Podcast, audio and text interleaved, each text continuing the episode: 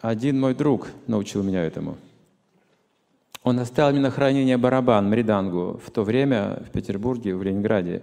Это был единственный барабан в городе, сделанный вручную, экзотический инструмент ударный. Вы видели здесь, это индийский глиняный барабан. Сделают из эпоксидной смолы, сделал мембраны. Это был прекрасный инструмент.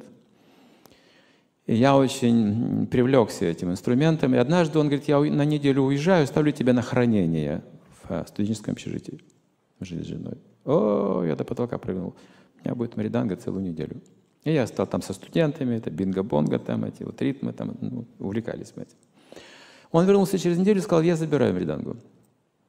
Я расстроился, привязался, не хотел отдавать. Это мой эгоизм с детства был такой. Все было для меня. Я ему говорю, слушай, посмотри, как я играю, научился играть на мриданге. И стал ему показывать. И он говорит, о, так у тебя чувство ритма, и ты неплохо играешь на бриданге уже за неделю. Я говорю, да.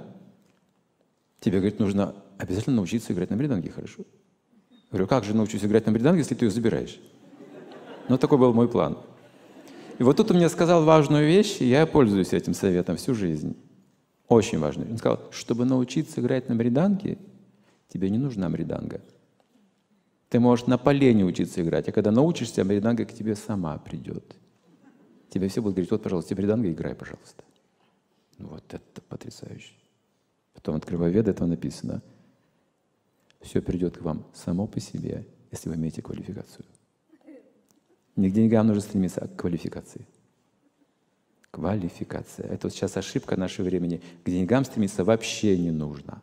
Это приложится, говорится, нужна квалификация. Найти хорошего врача сложно. Его ищут. А? Ему не нужно искать работу. Найти хорошего художника, то же самое, его ищут. Психолога и все, все остальное определяет квалификация, не деньги. Но я понимаю, иногда отчаянное положение, хочется тоже как-то что купить или нужны деньги, бывает такое. Это экстрим, но не смысл жизни. Это не в то, что, во что нужно верить человеку. Вера — это духовное понятие.